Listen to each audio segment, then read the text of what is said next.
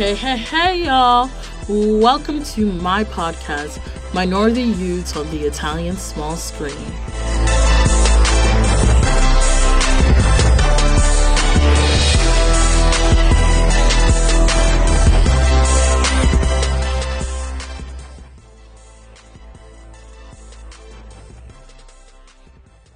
Today, I will be going over the background of Italian television, Italian youth, and minorities in Italy.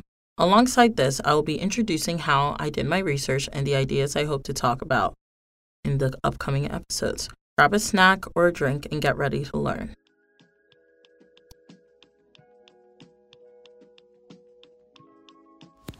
Fiction, in its current Italian meaning, does not stand for television drama in general, but refers instead specifically to Italian television drama and, in particular, the homegrown product.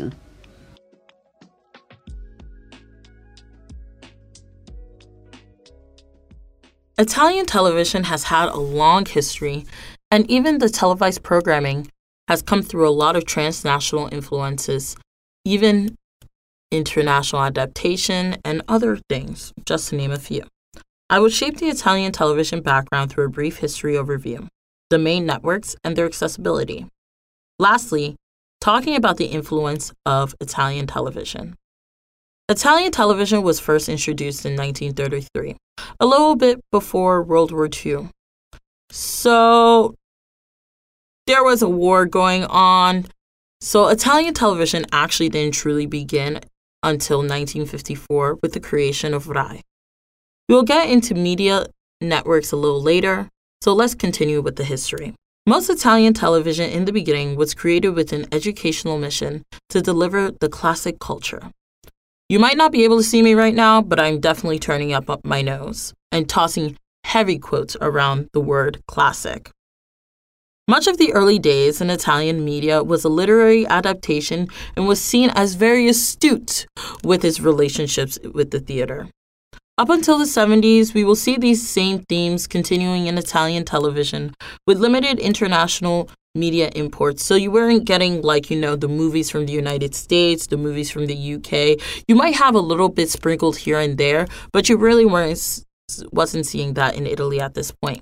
But when we get into the 70s, with series of deregulations in the media sector, RAI no longer has a monopoly, allowing for new commercial networks to come. And one of the first ones will be Mediaset. We start to see an increase in imported programming and Americanization. With this came the exploration of new genres for the Italian people. They finally got to explore the telenovelas, soap operas, and personally, my favorite, sitcoms. With this new exploration came, at no, you know, shock, more TV means more demand and more, you know, taste for something new. So there came more production, but finally we start to enter the adaptation era of Italian TV. When it came to the presentation and the formatting of these adaptations, Italians really needed some help. So RAI calls in the big guns, or rather the Australians, or as they're formally known, Grundy International, an Australian media company to help them adopt a famous Australian soap opera, Neighbours.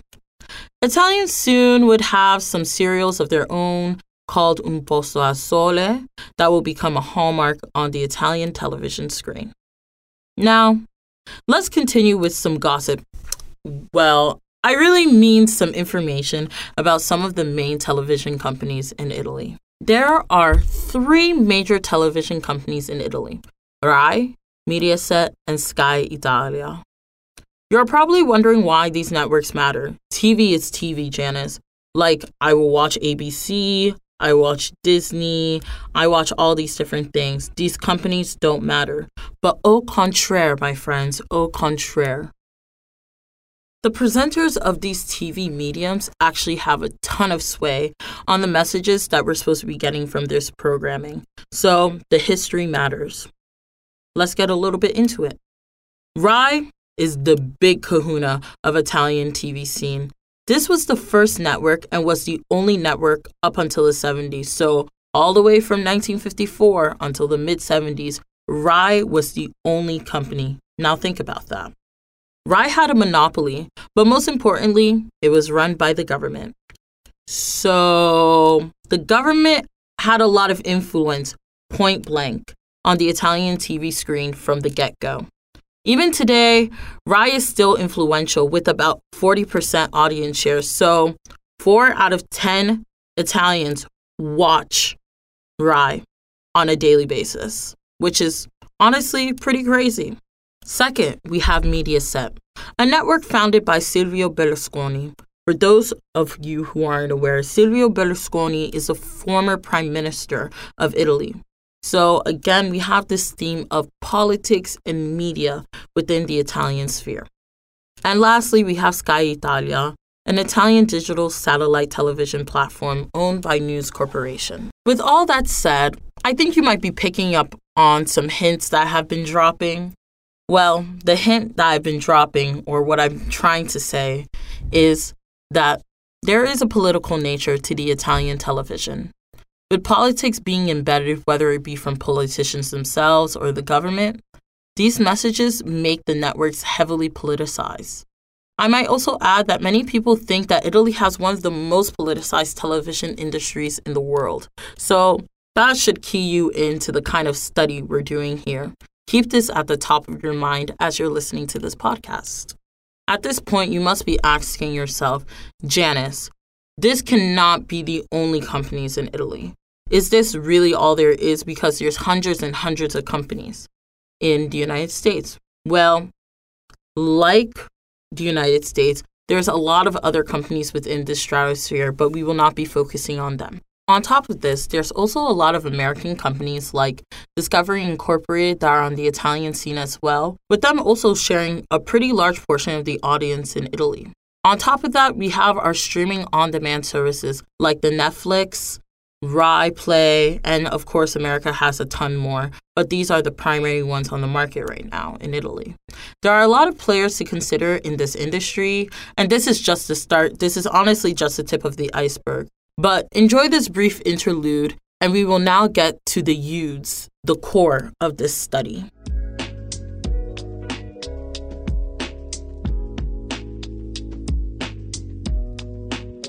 It's time to talk about the youth, aka the people in the title and what they actually mean for this series. So, naturally, I want to give you a briefing on them. So, here I'm defining youth as people who are between the ages of 15 and 24. There is no universal definition for what a youth really is, but this is the standard that seems to be normalized within the scholarly community. So, that's what I'm going for. So let me hit you with some statistics before we really delve into it so I can kind of paint the picture for you. The youth make up about 9.6% of the Italian population. Why is this important, you might ask? It is important because Italy is the fifth oldest country in the world. Therefore, the youth honestly have less power in their numbers overall. And do not come for me because Italy is the fifth oldest country, and this is information provided by the CIA. So, if you have any qualms with this, please contact the US government. The positioning of youth in Italy is quite different than it is here in the United States. Let's take a look at a quote from Carmen Leccardi, who recently sat down for an interview. This is not Carmen's voice by any means, but let's add some little voice diversity. We don't want to be sitting here the whole entire time listening to only my voice.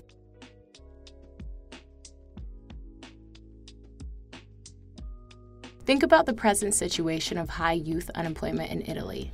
In the autumn of 2016, the youth unemployment rate is approximately 40%, around double the European average, the third highest percentage of youth unemployment after Greece and Spain, triple the rate in Britain, the rate of young people in a NEET condition, not in employment, education, or training, in Italy is also especially high, approximately 26%, 10 points higher than the European average. Compared to their other European peers, Italian youths are faced with a social and economic disadvantage that impact their abilities to succeed and progress within the Italian society. I believe it's very important to recognize this because much of the television series that I watched did not really highlight and did very little to address the reality of the social disadvantages that these youths faced in Italy. But it's also important to understand because it kind of gives us a greater picture of the experience of minority youths in Italy in the real life aspect. Now would be a good time for me to define what I mean by minorities for this study. For this study, Minorities are defined as individuals whose race, religion, gender identity, ethnic background, sexuality, citizen status are different or fall outside the traditional idea of an Italian citizen. I want to focus on these individuals for varied reasons, but I guess some of the main reasons are because of the seconde generazioni and people who don't necessarily fit into the mold but are entitled to representation. By no means am I coming here as a representative of the Secondi Generazioni, but I am a person who has been studying Italian for eight years now, and rarely within the time I've been studying it, only in the past two to three years have these individuals really come up within the Italian studies, and they've always been here, but no one was really talking about them. So let's learn a little bit more about these diverse youths. So many of these minority youths come from a migrant background and are often called the seconde generazioni.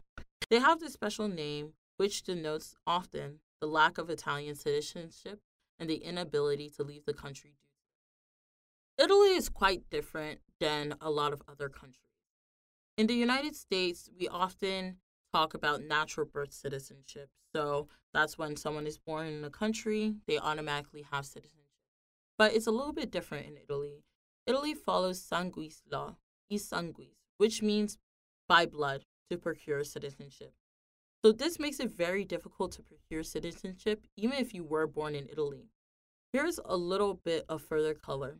Let's take a quote from Svedjovac and Guy Farina.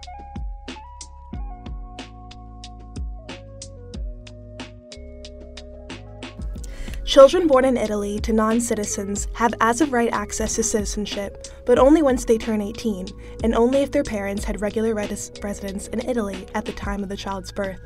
Finally, until 2013, E citizenship was conditional to having had regular residence for the entire period of 18 years.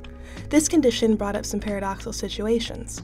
Children born and raised in Italy found themselves barred from obtaining citizenship because of periods, sometimes summer holidays, spent in the country of origin of their parents, which were recorded as expatriations and therefore interrupted their residence.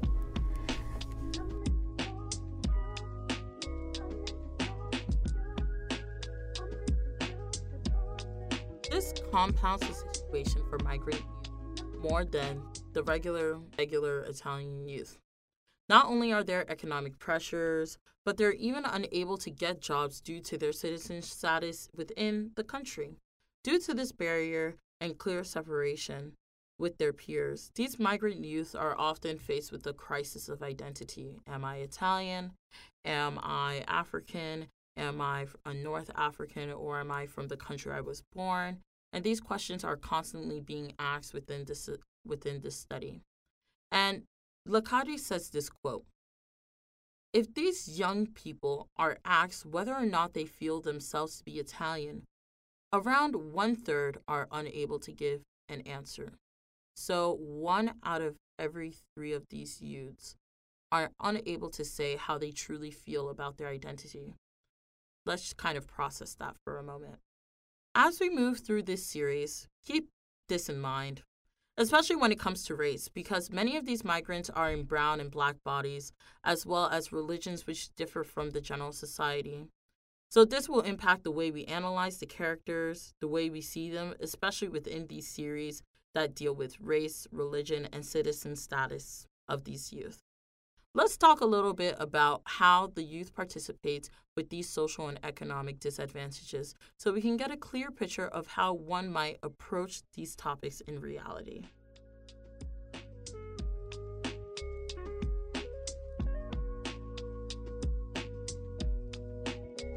Lifestyles are here intended as sets of practices with unitary sense and relational meaning, which are distinctive models shared within collectivity.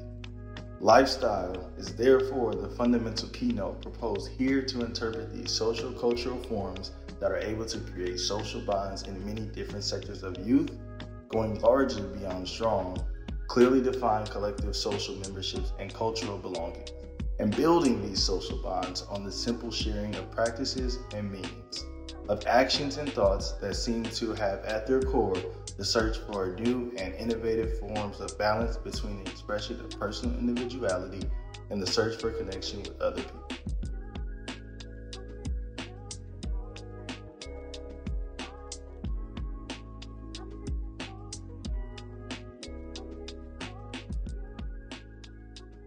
This, in essence, kind of tells us how youth participate in social discourse within Italy. They will join the local discourse and use the experiences of folks around them to inform their beliefs.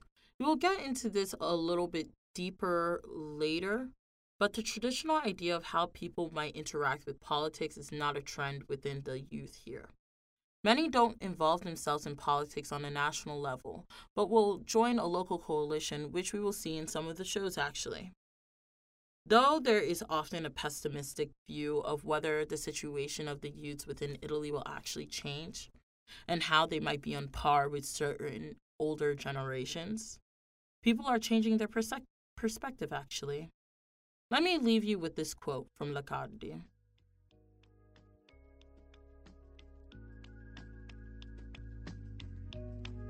This change in our perspectives on youth is aimed at recognizing their cognitive, cultural, and political potentialities and can have an impact, in my opinion, on youth's general social representation. From this new point of view, youth can be considered instead of a specific stage of life, a metaphor, a metaphor dealing with social change in a time of uncertainty.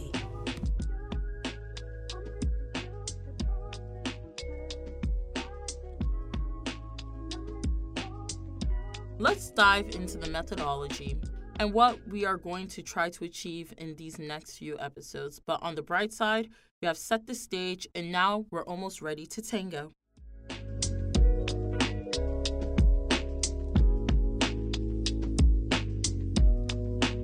At this point, you're probably wondering how I got this information or how I embarked upon my study or really why I'm doing such a niche topic or how I did it.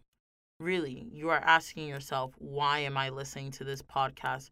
Is Janice even credible? Well, credibility is subjective, but I can guarantee you that I'm as credible as any senior in college can be. So let's talk a little bit about how I did my research for this project. Naturally, to do a project on television, you have to watch some TV, and boy, do I love television. If you ever have a chance to meet me, tell me about your favorite television show, and maybe I have watched it. I love television, and so this was a great excuse for me to take a seat on my couch and watch five different shows to completion. The shows I watched were Zero, Summertime, We Are Who We Are, Skam Italia, and Luna Nera. Let me give you a breakdown synopsis of each individual show. Let's start off with the ones that are produced and exist on Netflix. I will say that for full transparency, I will be giving spoilers about the shows as I go throughout the podcast to defend my analysis. So, sorry in advance. So, if you want to pause it here and, you know, take a couple of weeks to watch all these shows so I don't spoil it for you, I completely understand. But I also promise that you will understand and enjoy the podcast nonetheless. So let's start off first with Luna Nera. Luna Nera is a series of six episodes about a girl named Ade who has been demonized because she is a witch and is forced to escape when her grandmother, who is actuality her mother, creepy, I know, is burned at the stake because she's also condemned as a witch. She is soon accepted into a secret witch coven which keeps her and her siblings safe for a while. Ade here is the only black female and the only minority protagonist in the whole show. She is depicted as the chosen one until her sibling, who was masked as a male, is finally shown to be the chosen one in the end. Her sibling, who is white, is then anointed the leader of the coven, and Ada is left out of the ceremony, and there is this seemingly revealed to be evil, giving the foreshadowing earlier in the season, therefore condemning her further. Next up on the docket is Summertime. It is the show about a group of teenagers and their lives during, you guessed it, the summer. But the name is almost a double entendre for the main character, who is named Summer, who is a biracial character and one of the main protagonists of the show. The show is also a Netflix original series with two seasons with the third season on the way. The show basically goes through the drama that can ensue during the summer months, basically summer jobs, family problems, and relationship. The last Netflix original we have is Zero. This is probably the one series you have heard about and has been making headlines, especially in Italy. This is the first Italian programming to have a majority black cast. The show centers around Omar, the main protagonist, who discovers that he has powers that are of a mysterious nature. He bands with a group of young people in his neighborhood to prevent a construction company from gentrifying their neighborhood. We see a lot of messages surrounding the secondi generazione, immigration, and youth participation in discourse in Italy. We have also one more series that lives on Netflix and was recently procured to become a Netflix original, which is Skam Italia. The series follows a group of high school students and the details of struggles they have as a result of being youths. The show has a unique model as it changes the main protagonist every season. We will be focusing primarily on season 4, which focuses on Sana, an Italian Tunisian Muslim the last show I'm going to introduce here is We Are Who We Are, presented by HBO. This show centers around the main protagonists who are a white and black teen, Fraser and Caitlin. We see Caitlin go through a sort of self discovery, which is led by Fraser. We see a lot of themes surrounding non binariness, queer culture, and gender identity questioning. The interesting thing here is that the protagonists are army children who live in an American military base which is set in Italy. We see a different interaction with these youths and how they experience Italy, but also how they present this unique youth culture. This show was directed by Luca Guadagnino and written by Italian writers, but produced in an American company. This is just some food for thought, to be honest. These shows offered a lot of insight to the representation of youth culture that production companies want to present in Italy. I want to say this because we must remember that these shows are purely fictional and don't actually display the realities of any individuals in Italy. And these fictions are presented by a director, producer, showrunner, etc., etc., with their vision and their biases of how youth culture should be. In addition to these shows, I will put them in conversation with various secondary sources as you have already hopefully heard, there are some quotes I will be pulling from other scholars to strengthen my argument. Hopefully, that will help me gain some credibility with you. Just joking. I know you probably stopped listening by now, but hopefully not, because there's more information and interesting things to come. The studies will vary from youth studies to activism to media studies, so there's a lot of things, a little bit something for everyone. I hope that this has been a lovely time that you spent with me this week. Please stay tuned for next week where we'll be talking about the right to representation. I'll give you a nice 30 second clip in between so you know you can get a little excited for it. I'll see you next week.